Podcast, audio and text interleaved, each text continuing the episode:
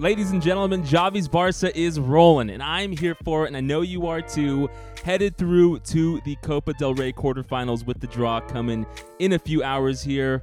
Almost a perfect day. If Villarreal had taken that W over Real Madrid, that would have just set it over the bar, but it was a great performance, and I know some of you are going to say, well, Adam, they just beat, you know, a third division team today, but hey, Intercity took us to penalties. We know how we don't need, you know, an extra 30 minutes on some of our players' legs as we come into what's going to be a jam-packed second half of the season. But let's talk about the big takeaways because again it is a third division side not like it was a crazy game. And we had a lot of rotation. Pablo torre in there sergio roberto in the midfield ferran torres uh, ansu fati right raphinha starting. We had some some good rotation today Kessié as well. And so i think the first one you got to start with raphinha on that first goal. What i'm overall happy about with him is he he scored that curling shot right from the uh, upper left hand of the box curling it into the goal. And he's he's tried that shot a lot over the last few months really at Barca and honestly hasn't had that much success. And so to see him get a goal from outside of the box, I think is going to be really big because he's yet to find kind of those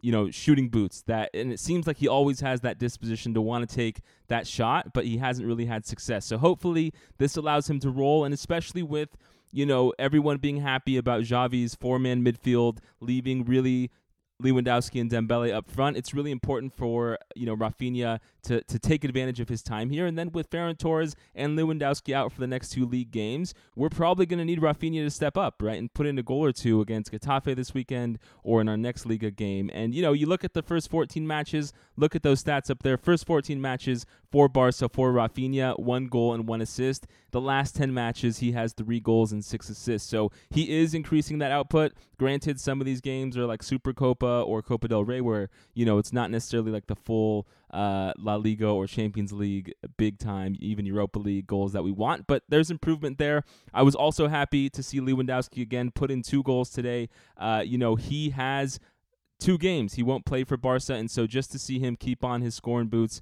is exactly what we need to make sure that you know when he comes back in La Liga, he's going to be firing on all cylinders. And it's a big deal because he's now scored in every competition he's played in for Barca. And, you know, 13 goals in 15 games in La Liga, five goals in five games in the Champions League, two goals and assists in two Super Copa games, and then one, two goals in one game in the Copa del Rey. And as much as, you know, we wanted some more goals against Bayern or Inter Milan in the Champions League, there's no denying he has been the main man for our team this season, putting goals in the back of the net. And, um, you know, just very happy about that. I think the other big surprise for me and something I'm happy to see is Kessié coming with two assists and a goal himself today. And we all know the rumors out there that Kessié might go to Inter Milan this winter or maybe in the summer. But regardless of what he does, I'm happy to see him, you know, get some get some success here and get some stats on the board because he's obviously going through a bit of a tough time.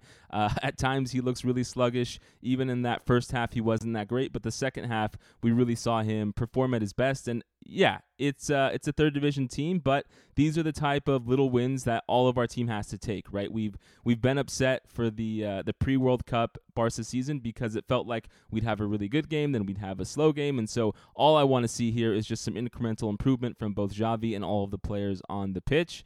And then Fati Mania, right? Ansu Fati coming in with another goal. He now has three goals in his last four matches. And the goal today, you know, wasn't a poacher's goal, right? We see him uh, cut in from the left side, you know, have to dribble the ball, have to deke out a defender, and then he, you know, puts it in the bottom right hand of the net. And that's a goal. I feel like if you see Ansu Fati try and take that shot, uh, you know, in November or October of last uh, 2022, I don't think he's putting it in. And it seems like, hopefully, right, we're all praying here, cross your fingers, that, you know, Ansu is getting more confidence because sure with all of his injuries his speed might not be there and you know he's still a little bit rusty but his game was never that he was that out and out speedster like Dembele right? And so what I think he really needs besides more playing time is just the ability to get some confidence uh, you know in himself and in his ability to finish. And three goals in four games is pretty wonderful. Uh, besides that you know I was happy Xavi did some rotations. He did manage to do his you know constant putting Busquets in a game where I don't know if it was necessary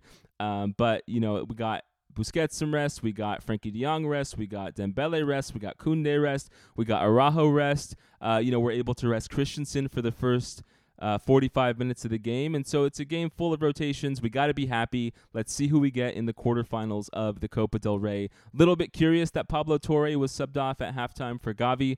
Would have loved to see him play some more because, you know, I think all of us are pretty excited about what his future holds and we want to see him get playtime in these games where we can afford it. Whereas, you know, the quarters, if we draw against Real Madrid or another tough opponent, he's probably not going to get much more playing time this season. But let's rejoice, guys, because we're in the quarterfinals. Let me know in the comments what you thought about this performance, if you're excited, who you want to draw in the Copa del Rey, and then we'll see you after the Getafe game this Sunday. Thank you.